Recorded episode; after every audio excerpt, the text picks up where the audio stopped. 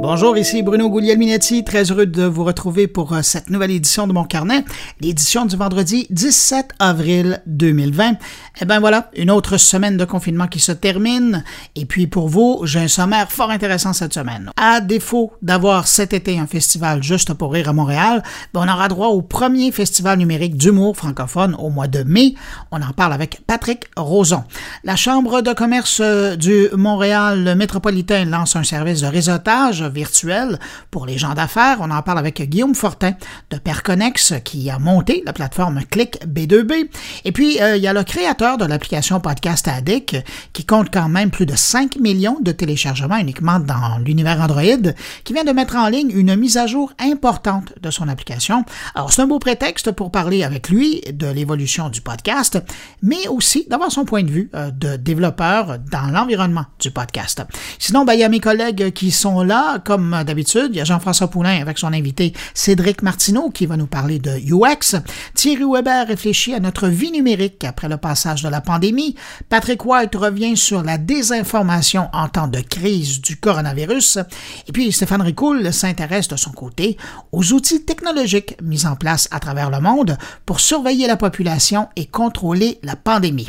Mais avant d'écouter tout ça, je prends un instant quand même pour saluer cinq auditeurs de mon carnet cette semaine, salutations à Caroline Lacroix, Marcel Vallée, Léo Davesne, André Girard et Gilbert Roy. À vous cinq, ben merci pour votre écoute et merci également à vous que je n'ai pas nommé mais qui m'écoutez en ce moment. Merci de m'accueillir entre vos deux oreilles cette semaine. À vous, à vous et à vous, je vous souhaite une bonne écoute.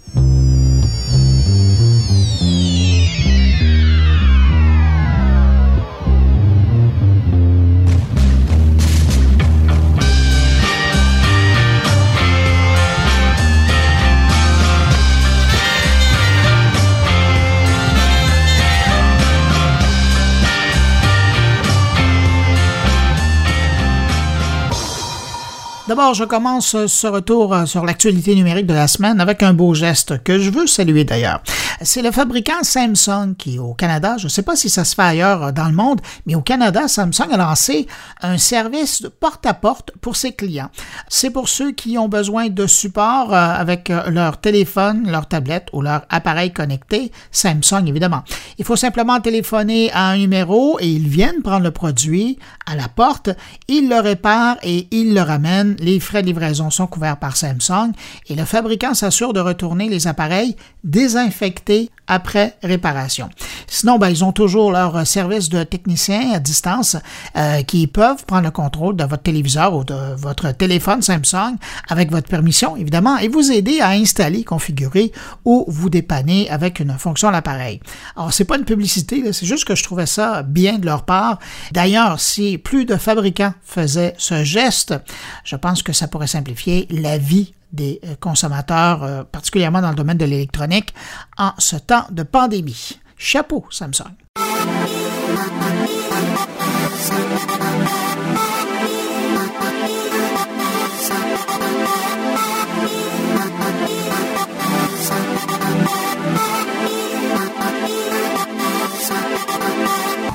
Sinon, vous vous imaginez bien que la pandémie elle-même a donné lieu à de nombreuses histoires, annonces et nouveautés dans le domaine du numérique cette semaine. C'est le cas du côté de Google, alors que les montres connectées qui fonctionnent sous le système Wear OS, eh ont commencé à envoyer des notifications à leurs propriétaires pour savoir quand se laver les mains.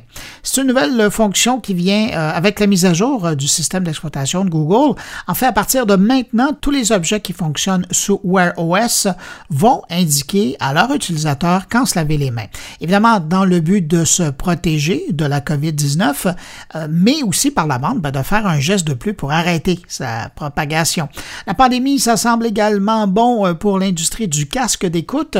Avec le télétravail, on dit que les euh, commandes de casques audio sont montées en flèche. L'augmentation importante de l'utilisation de la vidéoconférence est sûrement pas étrangère non plus à cette croissance et c'est particulièrement le secteur du casque audio pour professionnels qui a le vent dans les voiles. Par exemple, chez euh, Plantronic, qu'on appelle d'ailleurs maintenant Poly, puisqu'il a acheté Polycom, eh bien, chez eux, ils ont six semaines de commandes en attente pour des casques. Autre impact de la pandémie qu'on ne suspecte pas nécessairement, c'est du côté des entreprises de télécommunications. Il semble bien que l'arrêt du tourisme partout sur la planète, ben, ça représente pour eux un gros manque à gagner.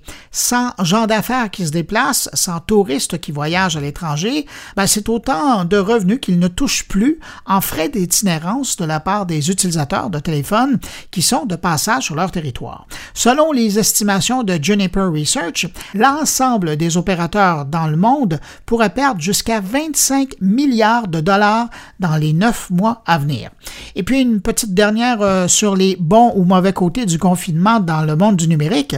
Ben, il semble qu'en France, mais je présume que c'est un peu pareil ailleurs, l'isolement profite à l'offre légale de contenu et non pas au piratage des contenus. Selon une étude réalisée par IFOP, la consommation de biens culturels, et là pensez autant aux films, aux séries télé, à la musique, aux jeux vidéo, aux livres, ben, il semble y avoir une augmentation de la consommation de l'offre légale par opposition aux usages illégaux ou au piratage carrément. En chiffres, pour la première semaine de confinement, 63% des internautes français ont répondu consommer exclusivement des biens culturels dématérialisés légalement contre 56 à pareille date l'an dernier. Une bonne nouvelle pour le monde de la culture.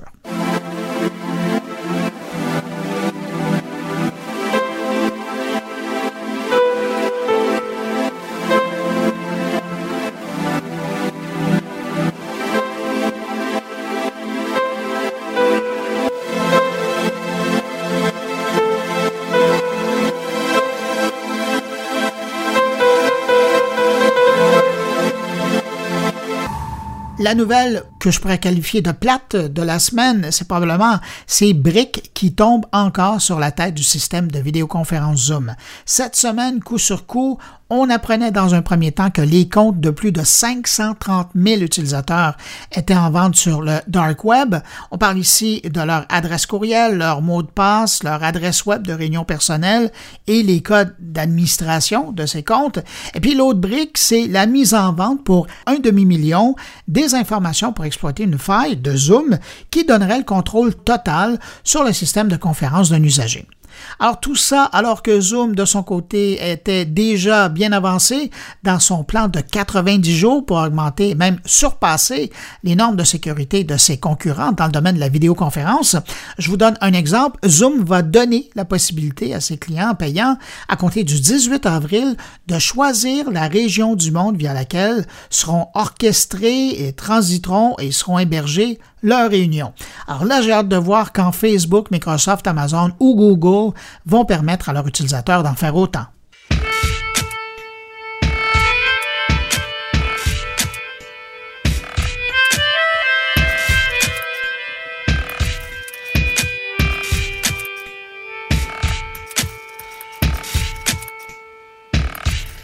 Grosse semaine chez Instagram. D'abord, euh, il y a les diffusions en direct, les Instagram Live qui sont désormais accessibles depuis la version web d'Instagram.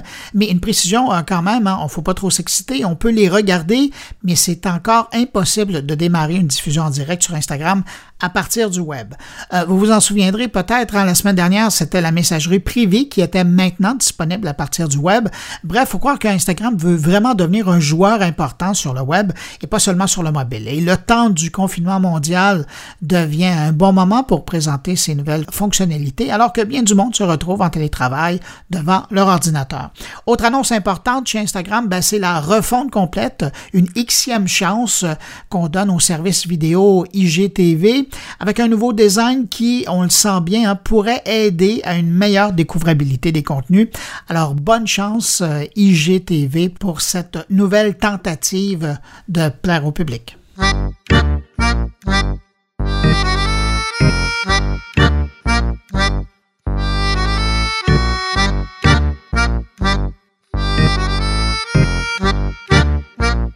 Est-ce que ça va rassurer les parents des jeunes utilisateurs de TikTok Je ne le sais pas, mais en tout cas, la direction de la plateforme vient d'annoncer que la messagerie privée de TikTok sera désactivée pour les utilisateurs de moins de 16 ans.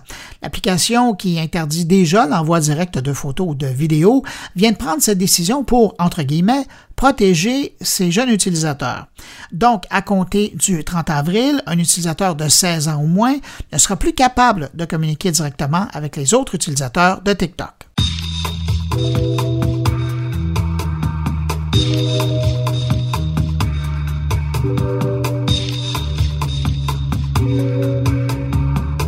Je termine ce survol de l'actualité numérique avec un clin d'œil aux millions de joueurs de Pokémon Go sur la planète qui doivent trouver le temps pas mal long enfermés chez eux sans pouvoir parcourir les rues de leur environnement pour chasser le Pokémon. Ben, bonne nouvelle pour eux, l'éditeur Niantic a assoupli les règles du jeu pour s'adapter au confinement et vient d'annoncer l'arrivée prochaine des Remote Red Pass, une façon de se déplacer virtuellement dans le jeu sans devoir quitter son chez-soi. Et et cette nouvelle fonctionnalité s'ajoute à d'autres pour inciter les joueurs à poursuivre avec le jeu Pokémon Go. Et d'ailleurs, en passant, le jeu Harry Potter Wizard Unit, euh, fabriqué par le même éditeur, devrait aussi avoir accès à une mise à jour qui sera pensée pour le confinement.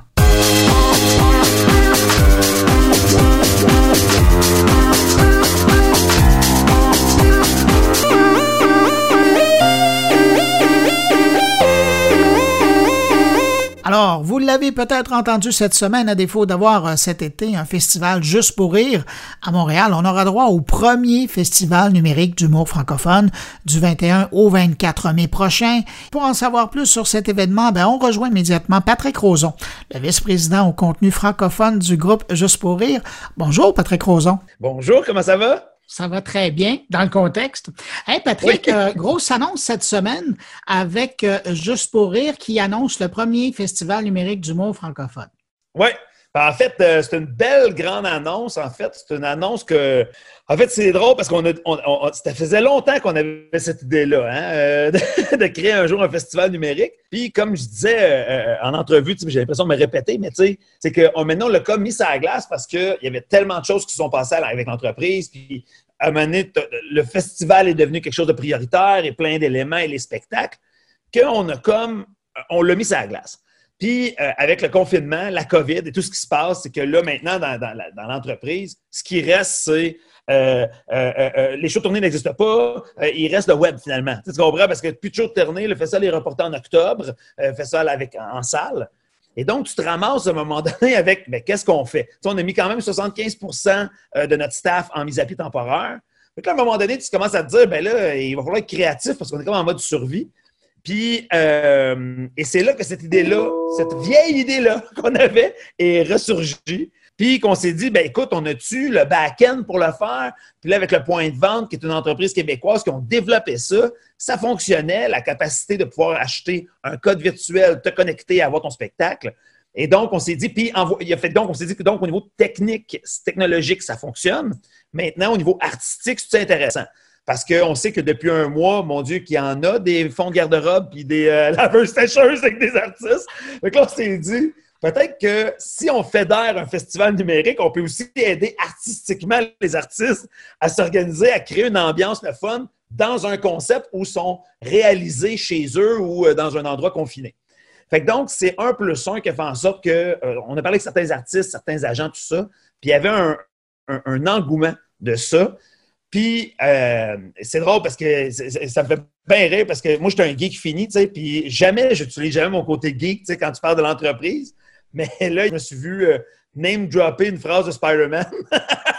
où c'est dit que de grands pouvoirs viennent de grandes responsabilités. Fait quand tu as des humoristes qui t'appellent et qui disent j'ai de la misère à faire mon épicerie, etc., évidemment, je parle pas des grandes stars, mais il y a une méchante gang dans la relève, dans ceux qui, tu sais, qu'ils ont plus accès au bar, ils ont plus accès pour jouer, ils ont plus accès à leur tournée.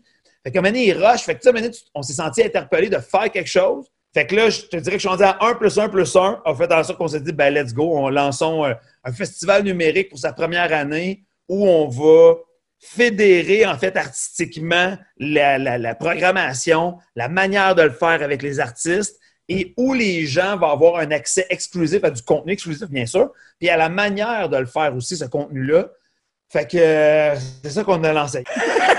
je dirais que là, les équipes sont en train de. Ils, ils là, ils ont de la job en chien. Là, Parce que là, on parle, je lisais dans les, dans les médias, on parle de 20 spectacles répartis sur quatre jours. Ça fait genre, la mathématique facile, là, ça fait cinq euh, spectacles par jour. Comment vous préparez, puis évidemment, on va pas parler de la programmation parce qu'elle va être annoncée plus tard, mais comment vous allez y prendre? Est-ce que vous allez faire vraiment cinq spectacles différents ou est-ce que ça va être un, gala virtuel? Euh, comment, ou tout est sur la table? Très bonne question. Écoute, euh, ben, tout est sur la table, mais je te dirais que ce une chose qui est sûre, c'est que les 20 spectacles, il va y avoir une espèce, euh, un horaire qui va être fait. Ce qui veut dire que, mettons, le premier show est à 6 h, le deuxième à 7h30, le troisième à 9 h. Fait que les gens vont avoir probablement deux choix. Soit qu'ils se prennent un code virtuel pour un spectacle, ou ils se prennent une pause pour l'ensemble des spectacles. Donc, vous créez même le festivalier virtuel. Exactement. En fait, on, espère que les gens vont devenir des festivaliers virtuels, mais c'est ça le concept. C'est de, Puis, ce qui est intéressant aussi, c'est que pour l'expérience festivalier, ce qu'on est en train de créer, c'est pour ça qu'on a voulu l'annoncer pour dire qu'on le faisait. La programmation est en train de se faire. On avait déjà entamé un peu avant. Puis euh, au niveau aussi de l'offre, parce que notre, trip, c'est. Tu sais, le milieu, puis tu, tu, tu, sais beaucoup, là, puis euh, j'imagine que tes auditeurs le savent aussi, mais tu sais, le milieu technologique, le milieu des commanditaires, le milieu de ça n'est pas rendu encore. Ça prend du temps avant qu'ils comprennent de dire Oui, mais le web, c'est gratuit, mais oui, mais pour moi, moi, je veux être vu, puis le nombre de vues, etc. Puis ils ne comprennent pas. Ils commencent, il y en a certains qui commencent, mais on n'est pas encore rendu à l'étape de. tu sais. Et donc, euh, nous autres, ce qu'on a voulu faire, c'est en même temps, c'est un proof of concept. C'est au lieu de faire comme on va te chercher un commanditaire, prendre le temps de tout installer, un, festival bien financé. On a dit, hey, allons-y, euh, euh, assurons-nous de ne pas perdre d'argent là-dedans, travaillons des partenaires et redonnons l'argent aux artistes. C'était ça notre concept. Fait nous, la partie gagnante de tout ça, c'est qu'on avait besoin de faire travailler notre monde. Un. Deux, on avait besoin d'aider notre industrie. Puis trois, on avait besoin de se donner un nouveau projet qui, qui sait, si ça fonctionne, à chaque année, ce festival-là va revenir. Puis, ça nous puis il cannibalise pas le festival euh, live. Là, tu c'est une autre expérience complètement. C'est même l'artistique est différente. les artistes sont rendus qui produisent. Euh, je les gens me disaient, mais tu penses pas que l'artiste, il n'y aura pas de, euh, de, feedback du public comme acquis? Oui, mais regardez ce qu'ils font là pendant un mois. ça fait un mois qu'ils font ça. Ils ont trouvé une nouvelle manière de créer qui, ne cannibalise, cannibalise pas leur show live. Fait que donc, moi, ce festival-là ne cannibalise pas mon festival live. C'est deux expériences complètement différentes, puis ça nous force à se réinventer autrement. Mais Patrick, c'est intéressant parce que je t'écoute faire ton plaidoyer puis ta démarche pour arriver à ça, cette offre-là. J'ai presque l'impression de revenir dans le passé puis de t'entendre parler du ZooFest. C'est vrai, hein? C'est vu de même, effectivement. Mais c'est vrai, tu raison que ZooFest, c'était ça. C'était vraiment de créer un nouveau type de festival, prendre des risques, être différent. Mais tu sais, j'ai été forgé là-dedans. Hein. Fait que tu sais, moi, maintenant, euh, puis je dis ça, mais c'est une affaire d'équipe. Fait que tu sais, le, notre rôle à nous autres, c'est d'inspirer puis de s'entourer d'une équipe forte qui, puis donner une ligne. Puis la ligne qu'on a donnée avec euh, le, nouveau euh, CEO qui est arrivé aussi, c'est de prendre des risques, de trouver des nouvelles idées, d'aller ailleurs et de ne pas s'asseoir sur nos lauriers. Ce qui veut dire qu'on a des acquis qui sont très forts. Hein. Il y a déjà un peu du, il y a du web avec les gags, tout ça, etc. Il y, a, euh, il y a le festival live ici à Toronto, à Vancouver. Il y a plein d'éléments qu'on a déjà, les shows télé.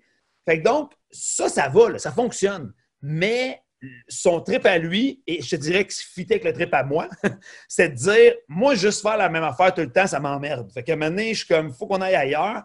Puis ZooFest, effectivement, m'a amené ce trip-là de dire Hey, on essaie des affaires. Puis il y a des affaires qui ont vraiment bien marché, puis d'autres pas en tout. Mais c'est pas grave. Au moins, on a pu se donner ce défi-là. Fait que je te dirais que c'est drôle parce que quand on, a eu cette idée-là la semaine passée, c'est récent, ça. La semaine passée, on a eu cette idée-là. Ben, l'idée, l'idée, elle existait dans notre tête quelque part à un moment donné. Là. Mais tu sais, mettons, on l'a ramené sur la table la semaine passée, puis on a fait Hey, on le fait dessus. On est-tu là? Là, on commence à s'informer, les équipes sont là, on a le back-end, on a ça, ça marche parle avec des artistes. Hey, oui, je pourrais faire ça. OK, OK. Et là, lundi, je me rappelle, euh, pas lundi, mardi, on se dit, euh, hey, euh, finalement, tout se tient, ça marcherait. Ben, écoute, on fait ça quand? On annonce ça quand? Là, il faudrait parler à tout notre monde, etc. Puis je me rappelle qu'on a fait, ben, on l'annonce demain matin, puis on s'arrangera après. Fait qu'on a annoncé, ne sachant même pas. Écoute, il y a du monde dans la boîte qui ont appris en même temps que les nouvelles de dire Hein, on fait un festival. Ben oui, c'est ça, on fait un festival. Fait que depuis aujourd'hui, tout le monde est en train de s'enligner, tu sais. Mais on voulait. Puis ça, c'est niaiseux, mais ça, ça, nous a, ça, nous a, procuré un thrill qu'on n'avait pas eu. Ben, ça fait deux mois qu'on n'a pas, mettons, en partant. Mais surtout le thrill de dire même s'il y a de l'air gros, ce bateau-là, on est capable de, de plus en plus de le gérer comme une PME, puis de l'amener vraiment une, une, rapidité, une agilité qu'on qu qu aime. Moi, c'est ça qui me fait plaisir parce que j'avais ça comme festival. Avant, j'avais un petit euh, un zoo fest qui était trippé, qui tripait qui se réinventait tous les jours. Ce qui est intéressant, c'est qu'on parle d'une édition qui est francophone, mais on peut penser que, sachant que Juste pour rire l'autre contrepartie que for Laugh, on peut penser que si ça fonctionne bien cette année, ben peut-être l'an prochain, il y aura la version anglophone. Eh, absolument. on peut très bien penser ça.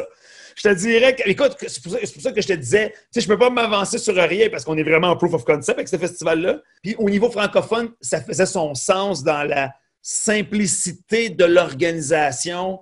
Euh, puis quand je dis simple, c'est pas que c'est simple, mais c'est juste que, avoir Kevin Hart qui se connecte, qui joue avec nous autres versus avoir Mariana Mazza, c'est plus simple par Mariana pour l'instant. Puis, euh, en termes d'organisation, fait donc, c'est pour ça que c'était plus simple pour nous de, faire ça cette année en français. Mais c'est sûr que si ça fonctionne, si les festivaliers sont là, les artistes trippent, puis qu'on sent que ça fonctionne bien, c'est sûr que euh, le but, c'est de l'exporter. Le but, c'est de, de, le créer une version anglophone. Ça, c'est sûr. Il y a des gens qui nous écoutent dans le podcast qui sont ailleurs qu'au Québec. Je pense aux Français, aux Belges, aux Suisses, euh, aux Africains. Est-ce que le festival va être géolocalisé ou est-ce que les gens qui sont à l'extérieur du Québec pourront y avoir accès? Alors, les gens qui vont être à l'extérieur du Québec vont pouvoir avoir accès au festival et plus que ça, on va avoir des artistes européens que je ne peux pas nommer, mais qui vont faire partie de la programmation. Exactement. Bon. Ça, et la programmation, est-ce que tu as une idée à quel moment elle va sortir? On se donne deux semaines. Donc, dans deux semaines, on va annoncer et le coût de, de, de, du billet virtuel ou de la passe virtuelle et en même temps que la programmation complète. Patrick Roson, vice-président au contenu francophone du Festival Juste pour rire, euh, qui, en version virtuelle qui va se passer du 21 au 24 mai et en version réelle en salle et en festival qui va se passer à l'octobre prochain. Merci beaucoup d'avoir pris un moment pour nous parler. Ben, merci à toi. et bonne préparation.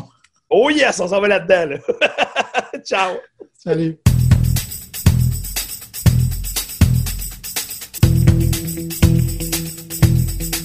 La Chambre de commerce du Montréal métropolitain a lancé cette semaine un service de réseautage virtuel baptisé Click B2B. Le nouveau service en ligne veut permettre aux gens d'affaires de connecter, de réseauter entre eux à distance et en tout temps pendant le confinement. Et pour y arriver, ben, on fait appel à un système de jumelage intelligent. Alors, pour en savoir un petit peu plus sur ce nouveau service, je rejoins Guillaume Fortin, le président de Perconnex. C'est l'entreprise dont le savoir-faire a servi à la mise en place de Click B2B.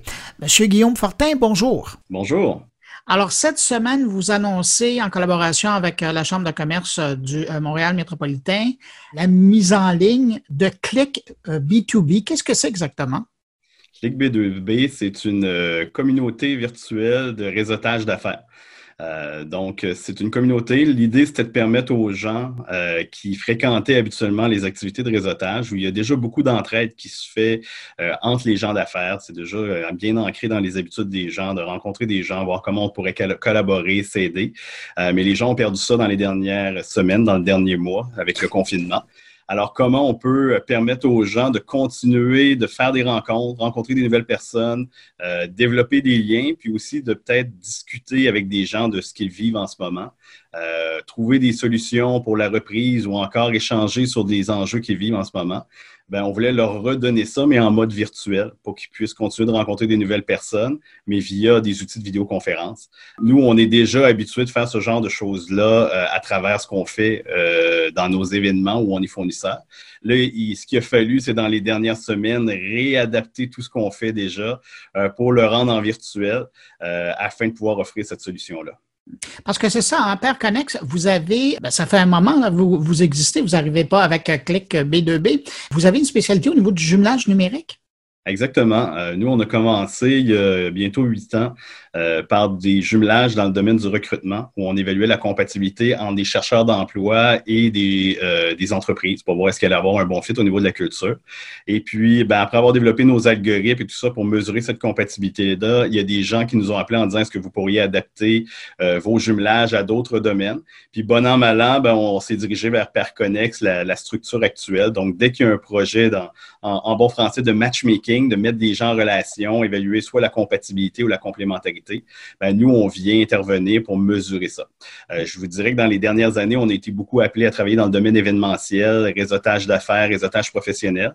Euh, C'était une grosse partie de nos activités. Alors, c'est sûr que quand la crise euh, est arrivée, euh, le, le, fameux vendredi 13 mars, là, quand tout a été arrêté, toutes les, les activités ont été reportées à des dates ultérieures, il y avait un grand manque à gagner. Et c'est là qu'on a décidé de commencer à adapter nos outils pour pouvoir livrer des, soit des événements ou des communautés euh, de rencontres en virtuel. Euh, et puis au même moment, ben, les gens de la Chambre de commerce du Montréal métropolitain nous ont contactés dans les jours suivants avec une idée semblable. Donc on s'est dit pourquoi pas unir nos forces ensemble? Ils ont déjà le réseau, ils ont déjà des, dizaines de milliers de contacts euh, qui sont habitués à leurs activités. Nous, on avait la technologie. Alors en, faisant un partenariat pour travailler ensemble, ça nous permettait justement de redévelopper euh, cette nouvelle plateforme-là. Avez-vous l'impression de devenir un peu comme le panier bleu du réseautage? Ouais, ça pourrait être intéressant, euh, malgré qu'on pourrait étendre ce concept-là partout dans le monde. Euh, donc, euh, l'idée, ce serait à, moyen terme que les autres associations se joignent à nous. ce qui est bien dans tout ça, c'est qu'on l'offre gratuitement, tant et aussi longtemps que la crise durera. C'est un service qu'on veut offrir gratuitement à tous les gens d'affaires. Donc, s'il y a des associations en ce moment qui veulent refaire vivre leur réseau, leurs membres ont envie de se parler, mais ils pourront se joindre à l'initiative sans frais et on pourra joindre de plus en plus de personnes à travers le Québec et qui sait peut-être à travers le Canada, à travers le monde éventuellement, parce que des collaborations qui peuvent se faire un peu partout entre les gens d'affaires. chacun a des besoins, des objectifs qui sont différents. Alors, c'est avec le jumelage intelligent, on essaie de comprendre ben, quels sont les objectifs de chacun pour leur pointer vers les bonnes personnes avec qui ils devraient parler, puis pourquoi ils devraient leur parler. Euh, alors, c'est un peu notre objectif de, de recréer cet environnement de réseautage-là qui avait disparu. Et c'est intéressant votre approche parce qu'il y a bien des gens qui se disent que dans le fond, LinkedIn, c'est un outil de réseautage, sauf que c'est beaucoup plus un réseau de contacts. Tandis que dans votre cas, vous êtes vraiment dans le jumelage. C'est-à-dire que on va, j'ai fait l'expérience, on va sur votre site, clique B2B, on répond à un questionnaire qui décrit euh, nos attentes, qui on est, nos besoins et quel type d'entreprise ou de personnes on veut rencontrer. Puis par la mhm. suite, il y, a, un jumelage qui est fait euh, de tout ça. Donc, vous êtes, dans le fond, vous êtes un réseau social d'affaires. Oui, ben, je décris souvent à, mes clients en leur disant imaginez que vous rentrez dans une salle, il y a des centaines de personnes, mais que vous avez un guide qui vous accompagne en vous disant voici à qui tu devrais parler, voici pourquoi tu devrais lui parler, euh, puis qui vous guide à travers vos rencontres que vous allez faire en vous conseillant. Ben, notre algorithme, c'est un peu ça qu'il vient faire. Il vient évaluer quels sont vos besoins en amont et ensuite, il vous pointe vers certaines personnes. Euh, souvent, les gens vont faire l'erreur de penser que le réseautage d'affaires, ben, c'est uniquement d'essayer de vendre des trucs aux autres. Pourtant, le réseautage d'affaires, c'est beaucoup plus. On peut développer des complicités comme entrepreneur, discuter avec un. Je sors tout juste d'une rencontre avec un autre entrepreneur euh, où on a parlé de nos enjeux, comment on allait traverser la crise et tout ça. On a, on a fait cette rencontre-là via la plateforme. Mais c'est bien de pouvoir découvrir des gens, échanger sur les enjeux qu'on vit, développer de la complicité, développer de l'entraide. Euh, peut-être que des fois également, on a des cibles communes, des gens qu'on aimerait rencontrer, puis on pourrait s'aider à atteindre ces cibles-là. Euh, alors, l'outil vous permet d'identifier pourquoi ces gens-là et comment ces gens-là pourraient vous aider. Euh, et ensuite, ben, il vous suffit de prendre rendez-vous avec eux.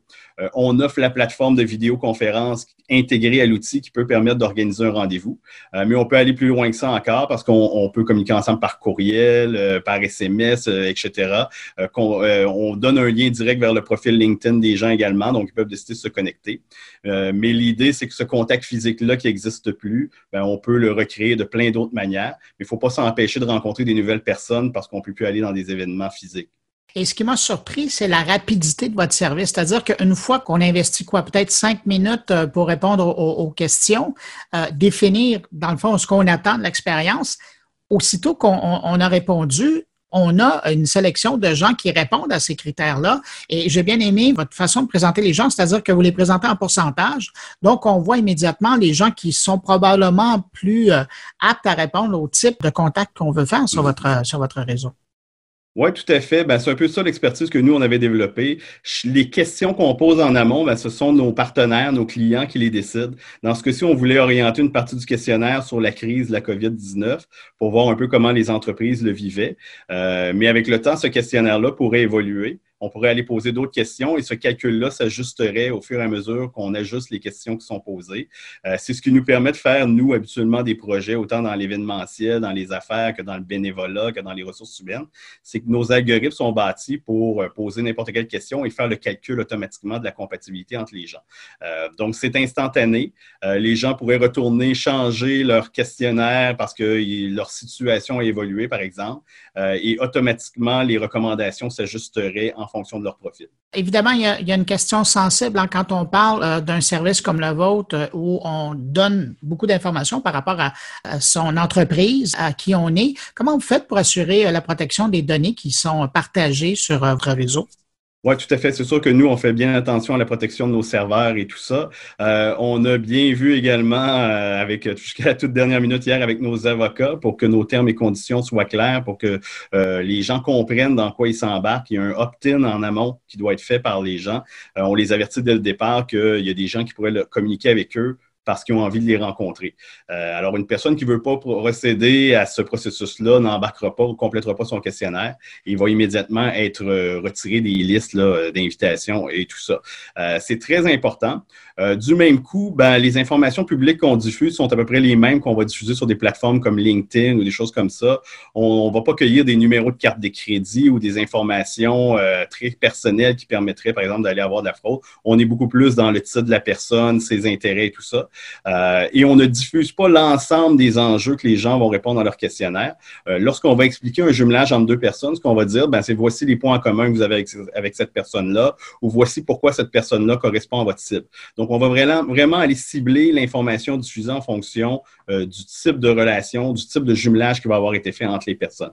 Mais c'est sûr que pour nous, c'est un enjeu euh, qu'on prend au sérieux de protéger les données euh, et de s'assurer, bien évidemment, que rien de tout ça pourrait fuir éventuellement à l'extérieur.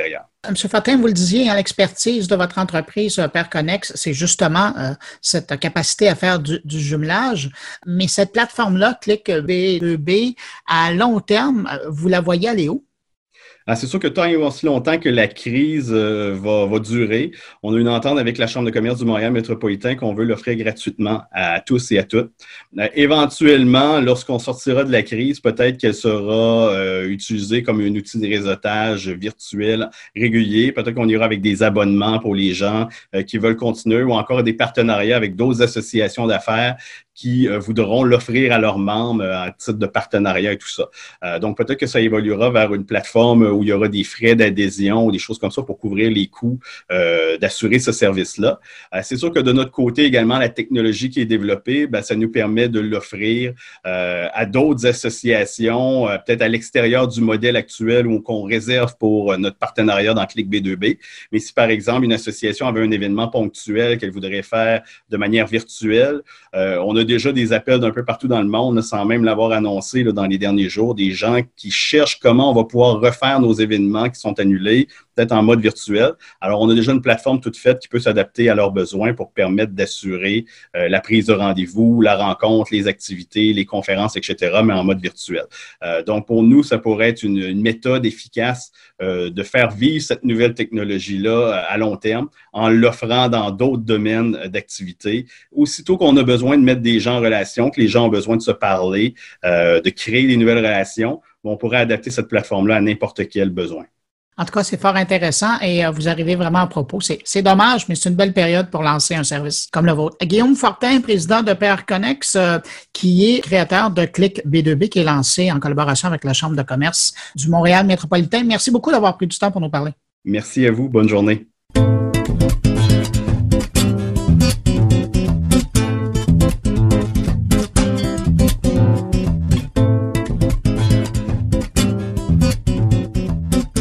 Si vous m'écoutez à partir d'un téléphone Android, il y a des chances que vous soyez en train d'utiliser l'application de mon prochain invité. Cette semaine, Xavier Guilmanet a fait une mise à jour importante de son application pour l'écoute de podcasts. Je parle de l'application Podcast Addict, une application qui est là depuis un bon moment maintenant et qui compte sur une communauté de millions d'utilisateurs à travers la planète. Alors, question de souligner cette mise à jour importante qui amène des fonctionnalités manquantes dans l'univers des podcasts sur Android, ben, je rejoins en Californie le fondateur de Podcast Addict. Bonjour Xavier Guilmanet. Bonjour. Malgré vents et marées, vous décidez de lancer ou de rendre disponible une mise à jour de votre application. Oui, je viens de publier une, nouvelle version de l'application, euh, euh, une version sur laquelle je travaille depuis quelques semaines, mais euh, dans les conditions actuelles, Google a rendu la validation des applications un peu plus lente que d'habitude.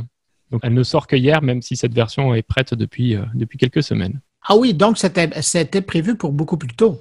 Non, pas forcément, mais disons que généralement, la publication d'une application se fait en quelques heures. J'appuie sur le bouton publier, quelques heures après, elle est disponible. Et en ce moment, donc, euh, sur, sur, leur site, ils indiquent que ça peut prendre jusqu'à 7 jours, ça peut prendre même jusqu'à 14 jours apparemment euh, pour, euh, pour valider l'application. Mais c'est quelque chose que j'ai commencé, cette nouvelle version que j'ai commencé au, début du confinement, du moins en Californie. C'est intéressant que vous parliez de ça. Est-ce que c'est le confinement qui vous a poussé à faire cette mise à jour ou c'était prévu? Cette application, j'y travaille euh, j'y travaille constamment et je publie des versions généralement toutes les semaines. Euh, donc là, par contre, j'ai profité euh, du confinement pour travailler sur une version qui me prend, qui m'a pris un peu plus de temps que, que d'habitude. et donc, c'était, oui, une, mise à jour majeure qui était réclamée depuis longtemps, mais qui nécessitait plus de travail que les petites évolutions habituelles. Ben, moi-même, étant utilisateur de votre application, je, trouvais effectivement, j'aime bien votre, votre expression, que c'était une mise à jour majeure. Avant d'aller plus loin, parce que je sais qu'il y a des gens qui nous écoutent qui euh, sont sur la plateforme de Apple et qui vont être bien malheureux parce que Podcast Addict n'est pas disponible, je, vais dire encore, sur la plateforme d'Apple. Est-ce qu'il y a une raison particulière? Euh, cette application, en fait, ça a commencé euh, pour moi, c'était un, projet personnel, donc j'ai juste développé cette application pour moi ça fait maintenant pas loin de 10 ans.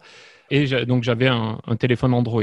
Et j'étais un développeur Java, donc euh, voilà. Donc j'ai développé cette application pour Android. Et maintenant que, que ce développement est devenu euh, mon, travail à temps complet, euh, donc je continue à maintenir et ça m'occupe, ça occupe toutes mes journées. Et je n'ai pas de temps et pas les compétences non plus pour faire une version sur iOS. Donc ce n'est pas prévu pour l'instant.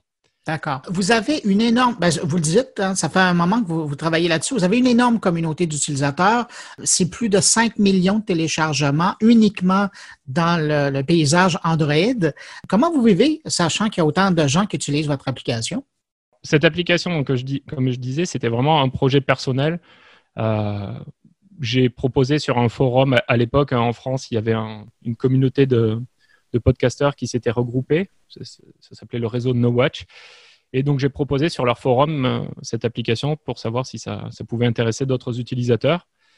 Et donc, euh, par feedback d'utilisateurs comme ça, donc j'ai publié l'application, je l'ai fait évoluer en fonction des, euh, demandes d'utilisateurs. Et depuis, ça n'a pas cessé d'évoluer. Et, donc, ce feedback, c'est quelque chose que j'apprécie énormément. Donc, maintenant, la communauté est beaucoup plus importante. Mais, euh, mais l'application continue d'évoluer grâce, grâce aux utilisateurs, donc euh, via un site qui peuvent soumettre des, euh, des demandes d'évolution, comme celle que je viens de rajouter, qui était, qui était demandée par de très nombreux utilisateurs. Ben, Parlons-en. Euh, un des aspects euh, fort intéressants dans tout ce que vous avez fait comme nouvelle fonctionnalité, c'est l'ajout de la notation et des commentaires qu'on peut faire sur un podcast en particulier. Est-ce que vous misez plus sur l'aspect communauté des utilisateurs de votre application? Voudriez-vous devenir un, réseau social du podcast? Non, pas forcément. C'est juste, euh, donc c'est vrai que généralement, lorsqu'on écoute des podcasts, on entend quasiment systématiquement à la fin du podcast. Donc, euh, le, le, podcasteur invitait les, euh, les gens à noter l'application sur iTunes. Et, c'est vrai que pour ceux qui n'utilisent pas iTunes, euh, ils n'avaient pas de possibilité de noter de noter le podcast. Et donc, j'avais de plus en plus de feedback utilisateur. Mais c'est quelque chose que j'ai assez freiné pendant longtemps. parce que je travaille seul sur l'application et c'est vrai que la modération des, des commentaires me faisaient un petit peu peur, surtout que les commentaires vont être faits dans différentes langues. Et, j'avais un petit peu peur aux aspects légaux, c'est-à-dire que est-ce que je suis responsable ou pas des commentaires qui sont créés par les utilisateurs mais hébergés sur, sur mon service. Donc c'est quelque chose que j'ai freiné pendant un certain temps, mais j'ai mis en place des outils qui permettent de, voilà, aux utilisateurs de signaler les commentaires pour, pour éviter ce genre de problème. Je serais curieux de savoir, est-ce que vous avez senti l'arrivée de Google Podcast, de Spotify euh, dans le paysage du podcast, particulièrement dans l'écosystème d'Android? Google Podcast, pas forcément. Spotify, par contre, euh, oui. Et surtout ce qu'a entraîné Spotify, c'est-à-dire euh, le rachat de podcast existant, donc du contenu qui était disponible euh, au format podcast, c'est-à-dire mhm. sur toutes les plateformes via un flux RSS. On parle toujours de podcast, mais pour moi, c'est plus vraiment un podcast, ça devient un contenu exclusif. Il n'y a plus de flux RSS, on ne peut plus s'abonner sur, euh, sur toutes les plateformes. Donc euh, ça, c'est une tendance qui, voilà, qui, qui est arrivée avec Spotify dans le milieu du podcast et qui est un petit peu, un petit peu inquiétante pour moi parce que c'est le genre de tendance qui obligerait les utilisateurs à avoir presque autant d'applications que de podcasts exclusifs ou euh, premium euh, euh, auxquels ils veulent s'abonner, alors qu'aujourd'hui, il existe des possibilités de s'abonner à du contenu premium sur les différentes plateformes existantes via login mot de passe, par exemple. Donc, c'est principalement Spotify qui a entraîné un, certain changement, mais pas forcément dans le bon sens, à mon avis. Vous qui observez quand même le monde de la podcastosphère depuis un certain moment, comment vous, voyez euh, le développement? Vous avez vu la croissance, la popularité du, mode de communication. Vous mentionnez que l'arrivée dans Spotify, de Spotify dans l'univers a, changé un peu, mais est-ce que vous êtes confiant? Est-ce que vous voyez qu'il y a encore beaucoup de place au développement? Les applications de podcast, là, ces dernières années, il y en a des je pense qu'il y a, si, on dit, si je dis qu'il y a une centaine d'applications qui existent sur Android, euh, je pense que je suis en dessous de la réalité. Donc, oui, c'est quelque chose vraiment, c'est euh, tout le monde s'est lancé dans le podcast ou à faire des applications de podcast. Je pense pas qu'il y ait de la place pour toutes les applications, enfin, les applications en tant que projet, faire une application de podcast sur un type euh, projet personnel. Il n'y a, pas de souci, il y a de la place pour tout le monde. par contre, des applications qui vont réellement réussir à vivre du podcast, je pense que ça va être un petit peu compliqué. Moi, je suis tout seul à travailler dessus, donc j'ai pas besoin de revenus extraordinaires pour, euh, pour vivre de mon activité. Par contre, des applications, euh, on va dire, professionnelles, comme Spotify qui investit énormément dans le podcast, ils ont besoin de retours pour euh, de retours financiers pour pouvoir continuer. Je me fais aucun souci pour Spotify, ni même Google, mais d'autres services qui se sont lancés dans le podcast n'ont pas forcément le succès escompté. Xavier Guillemanet, merci pour euh, cette mise à jour. Je rappelle que vous êtes le développeur, le fondateur et actuellement, évidemment, le PDG de Podcast Addict. Merci pour cette mise à jour et euh, merci d'avoir pris du temps pour nous parler. Merci Bruno. Au revoir. Au revoir.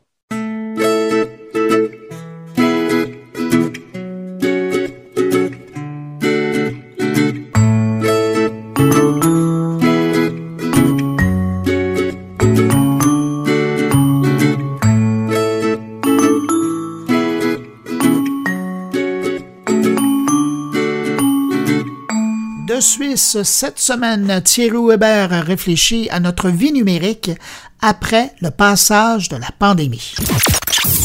À quoi pourrait ressembler notre vie numérique dans un monde post-pandémique? Bonne question. Alors que des millions de personnes s'habituent à la nouvelle normalité de la vie en confinement, nos vies numériques pourraient ne plus jamais être les mêmes. Que ce soit les vidéoconférences en famille, en passant par l'éducation en ligne et les séances d'entraînement par écran interposé, Beaucoup de choses ont changé et après la pandémie, certaines de ces habitudes risquent de perdurer. Les gens peuvent s'attendre à un meilleur service de la part des entreprises qui ont dû affiner l'expérience client en ligne, améliorer les divertissements numériques et créer des moyens plus faciles d'acheter des articles au bon prix. Mais d'un autre côté, nous pourrions aussi devenir moins protecteurs de nos données personnelles, selon certains experts. Un commerce électronique plus aisé et plus efficace les entreprises qui étaient aux prises avec l'intégration de la technologie ont dû agir plus rapidement. Cette terrible crise agit comme un accélérateur pour presque aider les gens à ne pas avoir à imaginer un avenir, mais à faire face à un avenir qu'ils n'imaginaient pas il y a six mois seulement. Ces nouveaux investissements dans la technologie pourraient faciliter la vie des consommateurs. Les logiciels de télémédecine spécialisés qui ont vu Une énorme augmentation de la demande des médecins de famille britanniques, par exemple, traitant des patients qui s'isolent, pourrait également devenir courant. Les appels vidéo pour vérifier que les gens font des exercices de suivi après un rendez-vous chez le kiné pourraient devenir plus courants également. Mais en plus d'obtenir un meilleur service, les gens pourraient également réduire leurs barrières lorsqu'il s'agit de partager leurs données. Ils sont prêts à échanger leurs données et leurs préoccupations en matière de vie privée pour des raisons de commodité et de service, laisse-t-on entendre. Cela pourrait inclure l'inscription à un service de livraison de nourriture en ligne où une personne n'aurait peut-être pas accepté de s'inscrire auparavant parce qu'elle ne voulait pas partager ses informations personnelles. Les gouvernements du monde entier ont recueilli des données sur leurs citoyens pour la recherche des contacts ou de la géolocalisation, ici en Suisse par exemple. Mais les experts en matière de protection de la vie privée ont fait part de leur inquiétude quant à la possibilité que ces mêmes autorités maintiennent des niveaux de surveillance même après la fin de la pandémie. Changement de culture. En ce qui concerne la vie professionnelle, les employés plus introvertis voient les avantages de la ruée vers le numérique. Les entreprises organisant des réunions de tout leur personnel en ligne avec des personnes qui se connectent depuis leur domicile, les dirigeants qui cherchent à obtenir des informations en retour grâce à des outils de questions-réponses en ligne, et les employés qui seraient habituellement timides de parler en personne, posent des questions en ligne et interagissent enfin. Ces réunions virtuelles peuvent être un moyen de niveler les choses, la dynamique de l'équipe a changé, normalement ce sont les personnes les plus expérimentées qui dominent une réunion, mais maintenant, l'équilibre est plus équitable. On s'attend également à moins voyager une fois que les choses seront revenues à la normale. S'habituer aux appels Zoom et à des outils comme Mural, un tableau blanc numérique ou le logiciel de présentation Prezi pourrait signifier que les gens sont moins susceptibles de prendre l'avion pour se rendre à ces fameuses réunions. Et avec les possibilités offertes par les outils de messagerie numérique, les médias sociaux sont devenus plus conviviaux. Ces dernières années, le social est devenu un lieu passif, les consommateurs parcourant souvent le flux sans réfléchir, les annonceurs l'utilisant comme un autre canal de diffusion pour attirer l'attention. Mais au cours de ces dernières semaines, nous avons vu les comportements basculer complètement vers le côté plus social des plateformes. Les gens rejoignent les groupes de soutien au coronavirus sur Facebook, les vidéos en direct sont en nette hausse et l'interactivité y est de plus en plus présente. À l'image des propos de Stewart Butterfield, le fondateur de la fameuse application Slack, le télétravail va se développer et c'est inévitable, il n'y aura pas de retour en arrière. Fin de citation. En attendant, restons chez nous pour faire barrière au virus. À très bientôt et portez-vous bien.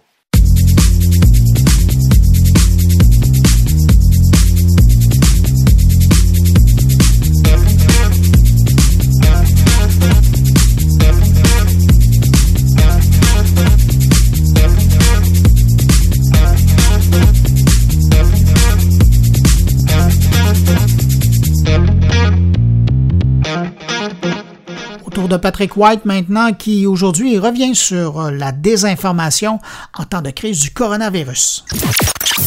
Bonjour, je reviens encore aujourd'hui sur le thème des fausses informations, de la désinformation en temps de crise du coronavirus, du COVID-19 comme on dit. Arrêtons de publier des théories de la conspiration, des informations de charlatans français qui s'en donnent à cœur joie, par exemple, sur les liens entre la téléphonie 5G et le virus. Euh, sur ces laboratoires clandestins chinois Wuhan où on aurait euh, laissé échapper par erreur un virus évidemment qui est le coronavirus, la nouvelle euh, la nouvelle version évidemment qui semble s'amplifier un peu partout dans le monde malgré que c'est sous contrôle, en particulier en Asie et qu'on voit tranquillement en Europe un léger déconfinement. Je pense qu'il faut revenir à l'essentiel. Quand tu regardes un texte, c'est quoi la source? Est-ce que c'est une source professionnelle, un média d'information reconnu, ou est-ce que c'est euh, un blog qui est pas connu? Vérifie la date également. Là, souvent, c'est des vieux articles qui peuvent dater de 2016, de 2008, de 2017. Il y a beaucoup de, médias également qui, euh, qui propagent euh, officiellement des fausses nouvelles, comme au Québec, lesmanchettes.com, des sites conspirationnistes comme Radio-Québec, qui est très, très populaire sur YouTube. Alors, il faut faire le tri utiliser de notre bon jugement et se méfier vraiment des théories du complot. Euh, le coronavirus, c'est pas une petite grippe, c'est dix fois plus grave que la grippe euh, qu'on a au Québec et ailleurs dans le monde. On le voit, ça a des effets ailleurs que au poumon, les cerveaux, le rein, plusieurs autres parties du corps humain qui sont affectées directement par le coronavirus et on le voit, c'est une c'est un virus qui est très très grave en ce moment et il n'y a pas de vaccin. Alors il faut faire attention aux gens qui disent euh, qui sont anti-vaccins, qui ces gens souvent sont très très mal informés au plan scientifique et il faut se fier à la science. Allons regarder ce que fait l'agence Science Presse au Québec, qui vient de recevoir, comme je l'ai dit la semaine dernière, un 330 000 dollars pour combattre la désinformation sur le COVID-19. On a l'OMS maintenant qui traque les fausses informations, l'Organisation mondiale de la santé. Le gouvernement fédéral qui a indiqué plus tôt cette semaine qu'il envisage une loi pour euh, empêcher la désinformation euh, en ce moment au Canada. Et c'est une des mesures que le gouvernement donc envisage de façon très très sérieuse pour combattre les fausses nouvelles qui se diffusent partout en ligne sur le coronavirus. Donc, informons-nous auprès de médias reconnus qui ont des véritables salles de nouvelles au Québec, que ce soit Radio-Canada, TVA, la presse, l'Huffington Post, les journaux de Québécois qui ont des bureaux d'enquête, le Journal de Montréal, le Journal de Québec, le 24 heures, LCN évidemment, RDI, les médias anglophones, les journaux de groupe Capital Média, vos journaux locaux également. Il faut revenir évidemment souvent à de l'information locale. Allez lire les sites d'information euh, scientifiques comme Québec Science par exemple, les émissions euh, à la radio de Radio-Canada qui concerne la science, entre autres le dimanche matin, à ici Première, moteur de recherche les soirs de semaine avec euh, Mathieu Dugal. Donc des informations comme les, les, les, émissions, comme les années-lumière, les découvertes également à Radio-Canada tous les dimanches soirs qui font une très grande différence. Donc, revenir à l'essentiel. Euh, N'hésitez pas à argumenter avec vos amis. Vous voyez une fausse nouvelle, des gens utiliser des sources pas fiables, faites juste leur dire en privé, en public. Je sais que les gens en général sont très frileux quand on leur reproche d'utiliser des sources pas fiables, mais on est rendu là. il y a de plus en plus de gens qui sont convaincus, comme je le disais, que le coronavirus, c'est par erreur échappé d'un laboratoire. C'est pas vrai. Il faut apporter des nuances, faut expliquer les choses, mettre les choses en contexte, donner de l'analyse. Et c'est ce que les journalistes sur le terrain essaient de faire. Je pense qu'il faut revenir dans les médias numériques malgré euh, évidemment le confinement, aller de plus en plus sur le terrain avec les mesures de précaution, évidemment, avec des, des masques, avec peut-être des gants pour se protéger. Mais continuons à nous informer à des sources qui ont beaucoup de journalistes, que ce soit le New York Times, le Washington Post, le Wall Street Journal, le journal Le Monde, euh, ABC News, CNN, Al Jazeera, qui ont des journalistes partout dans le monde.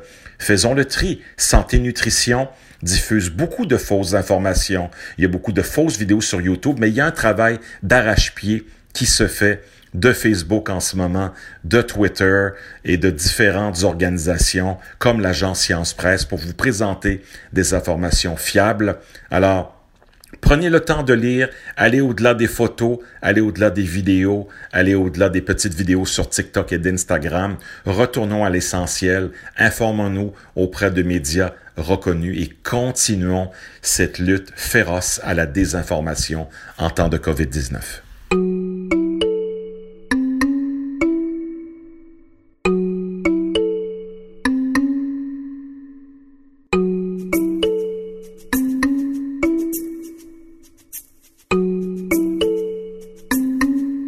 Stéphane de son côté, s'intéresse cette semaine aux outils technologiques euh, mis en place à travers le monde pour surveiller la population et contrôler la propagation de la pandémie.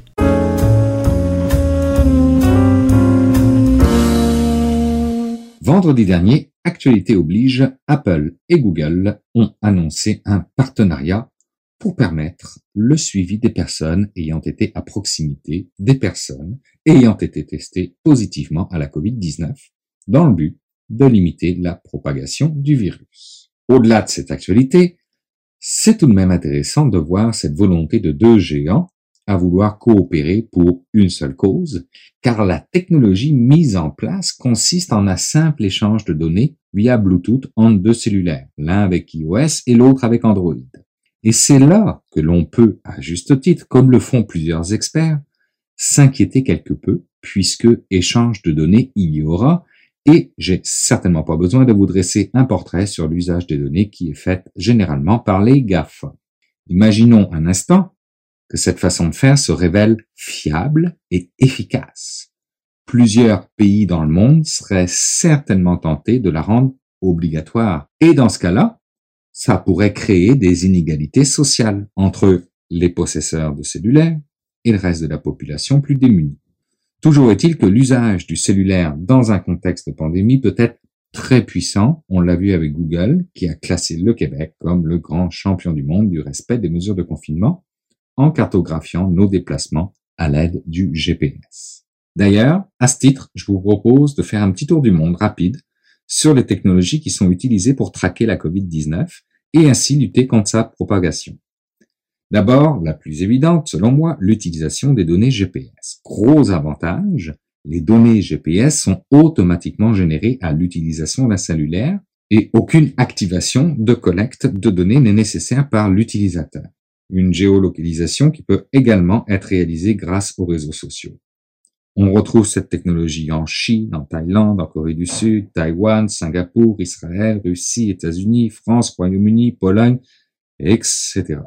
Ensuite, en termes de technologie, nous avons l'utilisation des objets connectés, tels que les montres et les bracelets, avec comme avantage celui d'ajouter les données de santé. On retrouve cette technologie dans seulement deux pays, l'Allemagne et Hong Kong. D'ailleurs, cette dernière l'a rendue obligatoire pour toute personne arrivant de l'étranger. La technologie Bluetooth aussi commence à être utilisée, telle que je vous en parlais au tout début de cette capsule, et c'est Singapour qui l'a officiellement adoptée la France et l'Allemagne, quant à elles, sont en voie de le faire.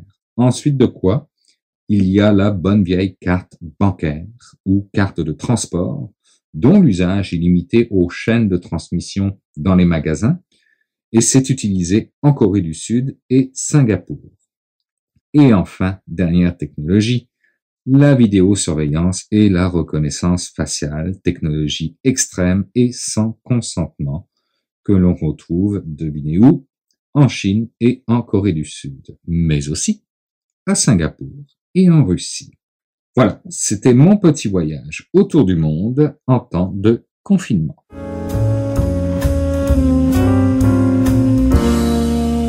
Maintenant le temps d'aller rejoindre Jean-François Poulain. Salut Jean-François. Bonjour Bruno. Jean-François, cette semaine, on parle de réflexion de l'expérience utilisateur, on parle de design thinking. Exactement. On parle de design thinking, puis moi, je, tu sais, ça fait 22 ans que je suis là-dedans, puis les réflexions en amont, on n'en a pas fait. Ça a l'air tellement douloureux. C'est douloureux, 22 ans. ça a été long, mais, mais et agréable quand même. Mais c'est quand même, tu sais, c'est quelque chose qui, même en 2020, on a encore une difficulté, on le voit encore en entreprise, on n'a pas bien compris ce dans quoi on s'embarquait. En technologie, c'est encore une gros, un gros point de un gros pain point, un gros point de douleur, là, si on traduit tout croche. Puis les entreprises partent en informatique, puis les projets coûteux, tout ça, mais on n'est pas sûr. Les startups le font aussi, partent dans les directions X, Y, puis bon. Alors, euh, mon invité cette semaine, Cédric Martineau, ben lui, va commence, est dans le processus de fonder une entreprise qui va offrir ce service-là à Montréal. Et c'est d'autant plus intéressant qu'il n'est pas issu du monde de la technologie. Il est ébéniste et cuisiniste de formation depuis plusieurs années et il est en train de faire cette transition vers la technologie à travers les ateliers de design thinking. Donc, c'est tout ça qui se met en place en ce moment et c'est encore une belle, euh, un bel exemple de la technologie qui revient vers les, vers les corps de métier plus, euh, plus traditionnels et qui y ramène une influence qu'on a appris à la dure, puis que, qui s'applique très bien dans, le monde, dans, le monde non techno, si on peut. Alors, si tu nous présentais ton invité, puis on va écouter l'entrevue tout de suite après. Donc, j'ai fait une belle entrevue cette semaine avec Cédric Martineau euh, de Design Thinking de Montréal, qui euh, nous parle de ce qu'il a appris ou de ce qu'il est en train de mettre en place euh, pour la francophonie en général. Merci pour l'entrevue, merci pour la rencontre, puis on se retrouve la semaine prochaine. Salut. Merci Bruno. Bye. Euh, faire du design thinking à Montréal, euh, l'idée, en fait, c'est qu'on, personnellement, j'ai découvert le design thinking après avoir découvert les design sprints. pour moi, les design sprints, lorsque j'ai découvert ça carrément sur, sur YouTube, j'ai vu ça comme l'occasion pour moi de me renouveler comme, comme animateur d'atelier, de workshop, parce que j'enseigne la sculpture depuis maintenant 15 ans. Et je voyais dans la, la, la sculpture, c'est pas un domaine qui va nécessairement en montant. Euh, alors que tout ce qui touche à l'innovation et le monde des affaires, euh, j'adore ça. Et euh, je voyais vraiment là une façon de me renouveler, moi, comme facilitateur, animateur de workshop. Et c'est en ça que ça m'a intéressé, les design sprints.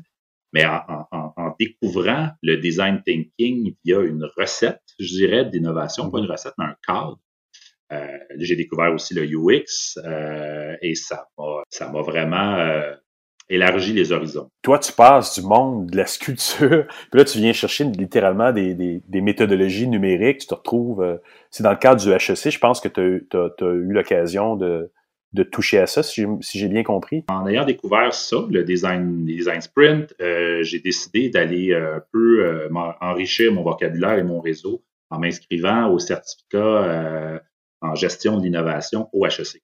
Euh, Et je, je, termine dans une semaine d'ailleurs, et ce fut une expérience incroyable. Euh, là où j'ai vraiment approfondi ma connaissance et ma compréhension du design thinking. Euh, mm-hmm. et, et, et, et, vraiment, euh, j'ai vu beaucoup d'analogies avec ce que je faisais avant dans le monde euh, du design intérieur. C'est intéressant.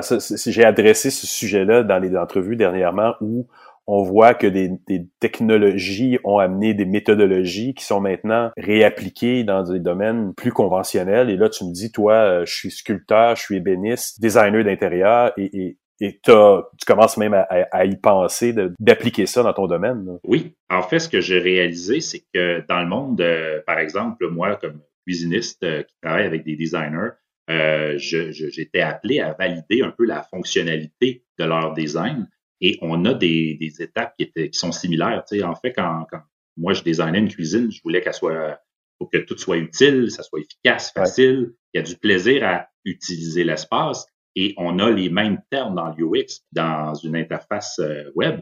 Alors, euh, il y avait des choses super importantes, comme euh, la position de la poubelle, avoir un comptoir lunch.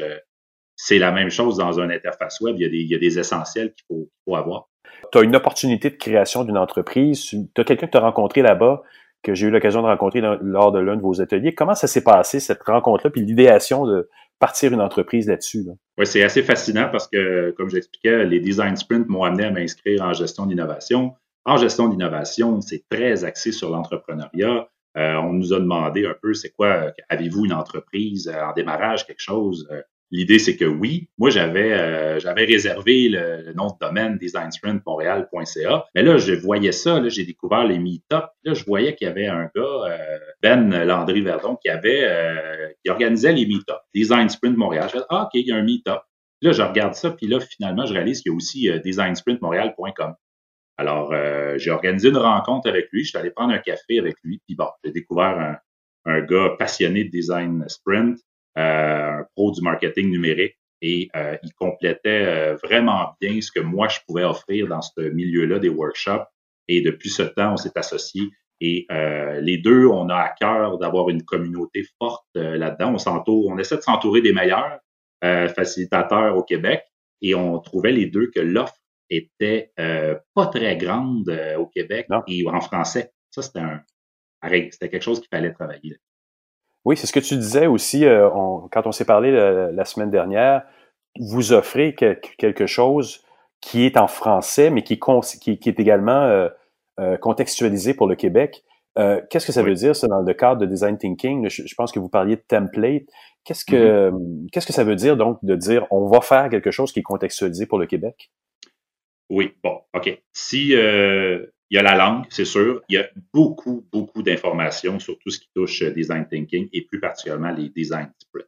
Euh, les design sprints, c'est un service produit cadre de développement de produits et ou de services, euh, amélioration des processus. On peut le voir de plein de façons. Mais ce qu'il y avait au Québec, il l'avait. Il ne faut, faut, pas dire qu'il n'y en a pas. Il y a des entreprises qui l'incluent et qui l'offrent déjà. Euh, mm-hmm. Tout dans, dans, le développement agile, par exemple, euh, il y en a dans les grandes entreprises qui développent des produits, qui l'intègrent dans une de leurs phases, mais juste les design sprints qui s'intègrent à n'importe quel type de, de réponse à, à gros problèmes complexes en affaires. Il n'y avait pas cette offre-là qu'on avait repérée et qui, en fait, qui nous correspondait, qui était simple. On voulait vraiment quelque chose qui s'explique simplement. Et c'est là-dessus qu'on a travaillé en regardant ce qu'il y avait d'offert sur le marché, je dirais partout dans le monde, parce que c'est une recette qui vient de Google à partir de 2016, puis elle a mm-hmm. évolué jusqu'à aujourd'hui. Fait qu'on on, est là-dessus. Puis là, récemment, ben, il y a le pivot de la crise hein, qui nous a amené, euh, tu as parlé de template, de Canva. Euh, on a été obligé de faire un pivot euh, sur le mode remote, en mode télétravail. Et honnêtement, on adore ça. C'est vraiment le fun ce qu'on découvre actuellement là-dessus tu commences à toucher beaucoup à tout ce qui est nouvelles technologies en même temps. Tu es, en train de plus en plus de les utiliser et, de, de, côtoyer une, une, clientèle très techno. Là. Puis quand tu parles de ces méthodologies-là, ces templates-là, ben, je pense que les entreprises réalisent pas encore à quel point ça peut aider dans plein, plein, plein de processus créatifs. Oui, toute, euh, je dirais, mon expertise dans le passé comme ébéniste, designer, cuisiniste, c'était au niveau des processus, clarifier les processus avec les designers. Euh, mm-hmm. Et quand on développe, quand on veut innover, on fait face à du sur-mesure et euh, il faut un peu savoir encadrer ce développement-là. Moi, comme chef d'entreprise, je veux pas que ça s'éternise. Euh, je cherche des recettes, même si c'est toujours à contextualiser. Euh, on, on, on, offre ça, je dirais. et par rapport au, carrément le, le, ce qui est du passé, je dirais, de, de, de design d'intérieur, ça, ça, ça a un, ça a un pont, mais c'est surtout en termes de gestion de projet complexe sur mesure que le, que le pont, je le fais. Et toute cette culture-là euh, de, de, de, de, de faire l'étude de besoins, je dirais faire comprendre à quel point l'idéation, tout le monde en parle en design intérieur comme dans les agences créatives, mais ce qui est négligé, c'est tout le temps le besoin utilisateur, le test rapide et ce bloc-là euh, que tu le fasses en une journée, en cinq jours, comme avec les design sprints, il est crucial pour que ce que tu vas développer par après soit pas euh, en vain ou inutile ou euh, Effectivement. pas. Effectivement. Et si ce que j'ai bien compris aussi, ce que vous allez offrir, c'est un service qui euh, vous l'offrez de façon indépendante d'une technologie ou d'une finalité. Je pense qu'il y a des compagnies qui font ce que vous faites un petit peu à Montréal, mais mm-hmm. il y a toujours une finalité qui est reliée à ça. Là, vous, vous, vous allez être des agents libres de dire, ben nous, on peut vous aider à faire un, design thinking avec une problématique que vous avez, mais complètement agnostique de ce que de, de, la solution finale. Vous êtes indépendant là-dessus. Quelqu'un qui, qui, qui, nous arriverait, je veux faire un design sprint. Car, clairement, au départ, on va, on va parler de design thinking. On va, on va, cette, cette, cette pensée-là se doit d'être comprise de la part euh, de la direction, euh, du moins. Ensuite de mm-hmm. ça, il y a des euh, workshops qu'on fait en, en, amont pour euh, les amener à, saisir l'ampleur de la, de la puissance d'un design sprint. Euh, mais oui, c'est exactement ça. C'est que c'est là que le fun est en fait d'adapter la, méthode des design sprints à différents contextes, que ce soit un produit numérique, que ce soit un service, que ce soit l'amélioration des processus ou euh, un produit physique dans lequel moi j'avais d'expérience. Puis je pense que les gens réalisent pas à quel point c'est encore beaucoup négligé en 2020 de faire cette étape-là initiale qui est très forte dans le numérique UX, qui est pas très forte dans tous les projets informatiques, j'en sais quelque chose, mais qui nous permet de sauver vraiment beaucoup de temps, donc de l'argent dans, dans, ce genre de projet-là. Puis là, toi, mm-hmm. tu dis, mais ça pourrait marcher dans le design intérieur autant que ça marche dans un projet numérique. Ce qui fait que tu, j'ai d'ailleurs fait une entrevue avant Noël avec Daniel Fournier qui nous confirmait dans, la, dans le processus de construction d'une cuisine de restaurant, ben, il mm-hmm. s'est sauvé des milliers de dollars de dire on teste avant, on, met tout le monde autour de la table pour voir les besoins, on teste, on prototype, puis quand arrive le temps de la construction, ben c'est le cuisiniste lui-même qui était très content des résultats parce qu'il sauvait ce qui allait de toute façon modifier en temps réel euh, euh, sur les réactions des gens. Ben là, il l'avait fait en amont, euh, en prototypant, puis en validant avec tout le monde. Ça sauve de l'argent pour tout le monde, ce genre de choses-là. Là. oui, et et je dirais que dans, dans, le temps où je faisais des cuisines, j'essayais que mon processus l'intègre, mais j'avais aucune idée du vocabulaire qui traitait du design thinking et du besoin utilisateur. Nos tests, nous, c'était des 3D couleurs. Euh, mais j'avais pas ce langage-là et cette compréhension de la pensée, de la philosophie du design thinking. Et mm-hmm. effectivement, maintenant que je la comprends, euh, je vois les manques dans plein de discours d'entrepreneurs qui n'ont pas ça. Ils se disent, on a une expertise, puis je vous le dis, c'est ça qui est bon. Puis ils nous disent que c'est ça qui est bon, mais ils n'ont pas écouté personne là. Parce que les choses avancent vite et évoluent vite. autant dans les startups que dans les entreprises bien établies, c'est un discours qui est souvent manquant. C'est mm-hmm. l'entrepreneur qui va dire, moi, je sais ce que je sais ce que je dois faire, c'est dans cette direction-là que je vais. Et toute cette étape-là de validation initiale manque. Oui, c'est surprenant. C'est surprenant parce que puis ça rapporte énormément. C'est ce qu'on appelle les insights, l'observation sur le terrain. Euh, parler mm-hmm. avec les utilisateurs peut nous, nous faire sauver des, des mois et des mois de développement sur une idée qu'on pensait qui était la bonne, puis pourtant, non, c'est pas ça qu'ils veulent. Exact. Exact. Et, là, ce que je trouve bien intéressant, parce que c'est aussi une grande partie de ma démarche en UX, vous faites de l'évangélisation, vous faites des événements. Mm-hmm. Comment ça se passe? Qu'est-ce que vous avez l'intention de faire? Moi, j'ai assisté à quelque chose la semaine passée qui est un élément, euh, un événement un peu plus exclusif, là, euh, euh, plus limité, mais dans les mois à venir, vous allez faire des choses qui vont aller rejoindre un peu plus de gens. Parce qu'on a tous besoin, nous qui sommes un petit peu en dessous des postes de direction, on doit convaincre des gens. On doit revenir puis outiller les gens à comprendre qu'est-ce que c'est que ça, le design thinking. Fait qu'est-ce que vous allez organiser donc dans les prochains mois là, qui, qui, qui peuvent aider justement tout le monde à Montréal euh, euh à, évoluer là-dessus? Là? Oui. Euh, juste pour euh, faire ce que, ce, que as, ce à quoi tu assistes, c'est un test utilisateur de notre part pour s'assurer mm-hmm. que nos webinaires en ligne, vu qu'on a fait un pivot en mode télétravail soit à une certaine qualité. Parce que là, on, nous, on était. C'est bien. Ce serait ironique que vous appliquiez pas votre propre méthodologie. exact, exact. Euh, parce qu'en présentiel, c'est une chose, mais là, c'est des nouveaux outils.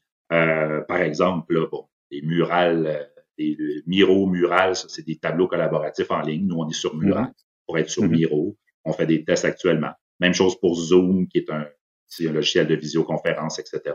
Fait que là, euh, oui, tout ça mène à, nos meet C'est là qu'on va euh, rencontrer notre communauté. On a la mm-hmm. communauté Meetup euh, Design Sprint Montréal, mm-hmm. Design Thinking Montréal et récemment ajouté UX Montréal. Et ces trois entités-là, Meetup, ont pour mandat de faire connaître les, workshops. un peu pour faire vivre ce que nous, on a vécu, Benoît et moi, euh, on a découvert la pensée du design thinking à travers des ateliers concrets, comme le design sprint. Fait que mm-hmm. C'est un parcours pour nous qui nous a amené, hey, quelque chose de concret que je peux appliquer euh, dès demain. Ah, mais là, je m'aperçois que tout un monde s'ouvre à moi. Fait que c'est un peu notre approche là-dedans. C'est ce qu'on veut faire découvrir avec euh, ces, Là, ça va être des webinaires en ligne, mais c'est tout aussi efficace. Hein. C'est surprenant à quel point ça va, ça va bien en ligne aussi. Absolument. Puis je, mentionnais euh, peut-être erronément, justement, parce qu'on est, on est tous en ligne en ce moment. C'est pas seulement des gens de Montréal que vous pourriez former à ça, mais mm-hmm. euh, le, carnet de Bruno rejoint des gens un peu partout à travers la francophonie. Donc, s'il y en a qui s'intéressent, pourraient ah s'inscrire sur Meetup puis assister à ces formations-là. Parce qu'on a tous cette, ces problématiques-là en ce moment de rassembler les gens, d'arriver à les faire penser à des idées communes, euh, de, créer un, un, climat de créativité. Et ça s'y prête très bien de ce que vous voulez faire. Exactement. Oui, c'est euh, c'est un de nos. Euh, en parallèle de ça, nous, on aime aider. on veut nourrir la communauté, on veut qu'elle mm. nous nourrisse et on veut redonner. Euh, on aime participer à des projets qui nous touchent tous, par exemple pour la ville de Montréal, par exemple, comme on a fait dans un de derniers meet-up. Et il y en a toutes sortes comme ça parce que c'est l'occasion où on a plusieurs cerveaux réunis autour d'une problématique complexe et on a la possibilité de, à travers des phases de divergence et de convergence, d'arriver à, à, à, des, à des, Parfois, c'est magique ce qui sort de là. là. On réalise pas à quel point c'est ah puissant. Non, absolument. Je pense que c'est le, le, pouvoir de rassembler les gens autour d'une table derrière la même idée. J'ai jamais vu mm-hmm. personne sortir ayant l'impression qu'il n'a pas eu, qu'il pas pu partir une idée. Jamais, mm-hmm. jamais. Et ça, je trouve que dans n'importe quel type d'organisation, là, tout ce qui est design thinking, design sprint, c'est très, très puissant. Ah, c'est, incroyable. Dans les cours, justement, là, je, je, suis dans le monde des HEC, dans la gestion du changement, l'alignement des équipes, la mobilisation, la synergie. Tous ces mm-hmm. beaux gros mots-clés-là, là, ben, les design sprint et l'approche UX et le design thinking y répondent. il y a des trucs, il y a des workshops qui existent. C'est fascinant. Et là, tu me disais euh, euh, avant l'entrevue qu'il y a trois événements. Donc, est-ce que tu veux en donner les liens tout de suite pour que les gens puissent aller s'inscrire ou ça va se faire à un endroit commun? Euh, Comment ça se passe? En fait, tout ce, pour l'instant, nous, on est sur Meetup. Design Thinking Montréal, Design Sprint Montréal et UX Montréal. Les gens s'inscrivant sur ces Meetups-là vont automatiquement être invités à nos événements. Nos, euh, on en organise un probablement dans un mois, le, le prochain. Sujet encore euh, flou qu'on est en, on travaille là-dessus actuellement. mais c'est là qu'ils vont pouvoir goûter à cette méthodologie-là. Puis ça va suivre, on va les faire un après l'autre. on va en faire une douzaine par il va, Est-ce qu'il va y avoir des niveaux débutants, intermédiaires, des trucs avancés peut-être aussi? Oui, je vais, je vais le dire. On a des phases de onboarding, dans le sens mm-hmm. qu'on on, prépare les gens, on les met à niveau avant. Euh, on mm-hmm. essaie. Ça, c'est une des, une des, des trucs que, euh, mon associé et moi, on aime bien, c'est des, des canevas performants. C'est-à-dire que tu arrives là, tu n'as pas nécessairement euh, joué avec ces outils-là avant, mais la, la, les recettes, les secrets de facilitation et le, un bon canevas font que tu suis sans nécessairement avoir une expérience euh, de, de, de, semaine là-dessus. C'est ce qu'on va vivre, nous, en entreprise, avec des gens qui n'ont pas une expérience nécessairement là-dessus, mais qui ils peuvent suivre l'activité sans, euh, sans perdre le fil. Oui, et, et c'est important ce que tu dis là parce que j'ai vu effectivement, c'est une, c'est littéralement un art de faire du design thinking ou de faire des ateliers. Mm-hmm. Euh, ils, ont plein de formes, les, les canevas comme tu dis sont très variés, les façons d'arriver à la résolution de problèmes sont extrêmement variés aussi. Mm-hmm. Mais c'est intéressant, puis je pense que même un avancé va y trouver son compte à venir échanger dans une communauté de pratique. Ah oui, ah oui. Assister à ça, c'est révélateur. Euh, quand, euh, entre guillemets, un, faux pas peut être vu comme une façon d'apprendre. Euh, nous, on le vit actuellement. On, aime même nos faux pas parce qu'on dit Ah, Colin, ça, je ne ferai pas ça de même la prochaine fois. Puis, euh, etc. Puis le monde en, rit. Puis de toute façon, la valeur que ça apporte au final est, là, est là, qu'on facilite un peu à côté ou direct. Mais, mais la qualité des canevas, on le voit, c'est important. Puis c'est là-dessus qu'on travaille. Très intéressant. Et quelles sont les prochaines étapes donc pour votre euh, votre compagnie là où vous allez euh, vous visez quoi dans l'année qui vient pour autant qu'on peut viser quelque chose dans cette période d'incertitude? Euh, En fait, nous on est prêt à offrir des design sprints à la clientèle. Ben là, c'est avant c'était Montréal. Hein. Maintenant avec le, pivot en ligne, mm-hmm. notre, nom peut s'élargir un peu. Mais grosso modo, c'est ça. Là, les entreprises qui vivent, euh, qui veulent essayer ces, méthodologies-là, on a des petits workshops d'entrée, je dirais, qui sont vraiment intéressants à essayer. Et euh, ça, s'adresse quand même aux compagnies qui, vivent, qui, ont, des problèmes complexes à résoudre et qui veulent pas perdre des mois en développement. Il faut qu'il y ait un risque un peu associé à, ça, puis c'est à ça qu'on peut répondre. On peut, on peut littéralement éviter la méthode essai et erreur qui, à un moment donné, après plusieurs mois, comme tu dis, devient quand même assez coûteuse. C'est ça, c'est un peu, c'est, on, on structure un, L'entrepreneur, il veut pas, euh, il veut pas essayer, puis on verra si on verra ce qui va se passer. Non, il veut se fier sur euh, quelque chose d'éprouvé, et ça, c'est. Exactement. Cédric, j'aimerais beaucoup te remercier pour cette entrevue. Ça fait plaisir. Vraiment plaisir. J'adore mon carnet. Je suis un fan. Alors, je salue euh, Bruno ben en passant. Merci. voilà. Merci. Merci beaucoup, Cédric.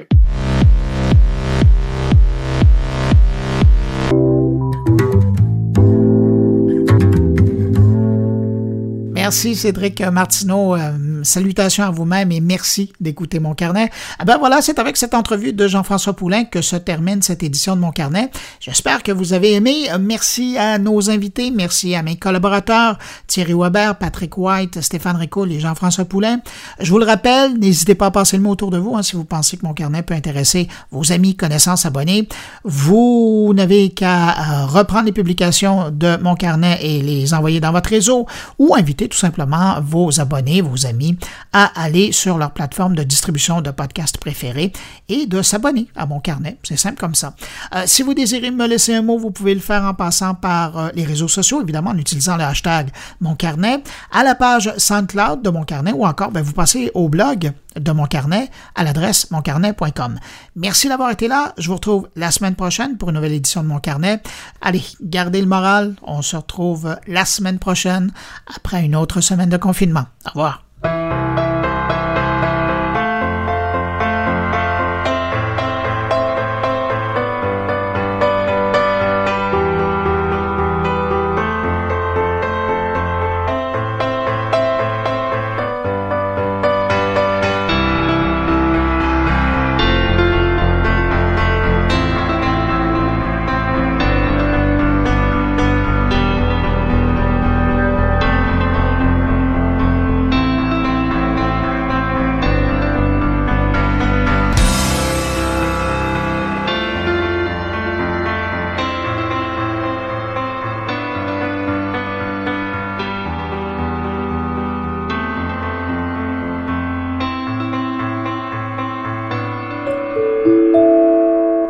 production goulielminetti.com.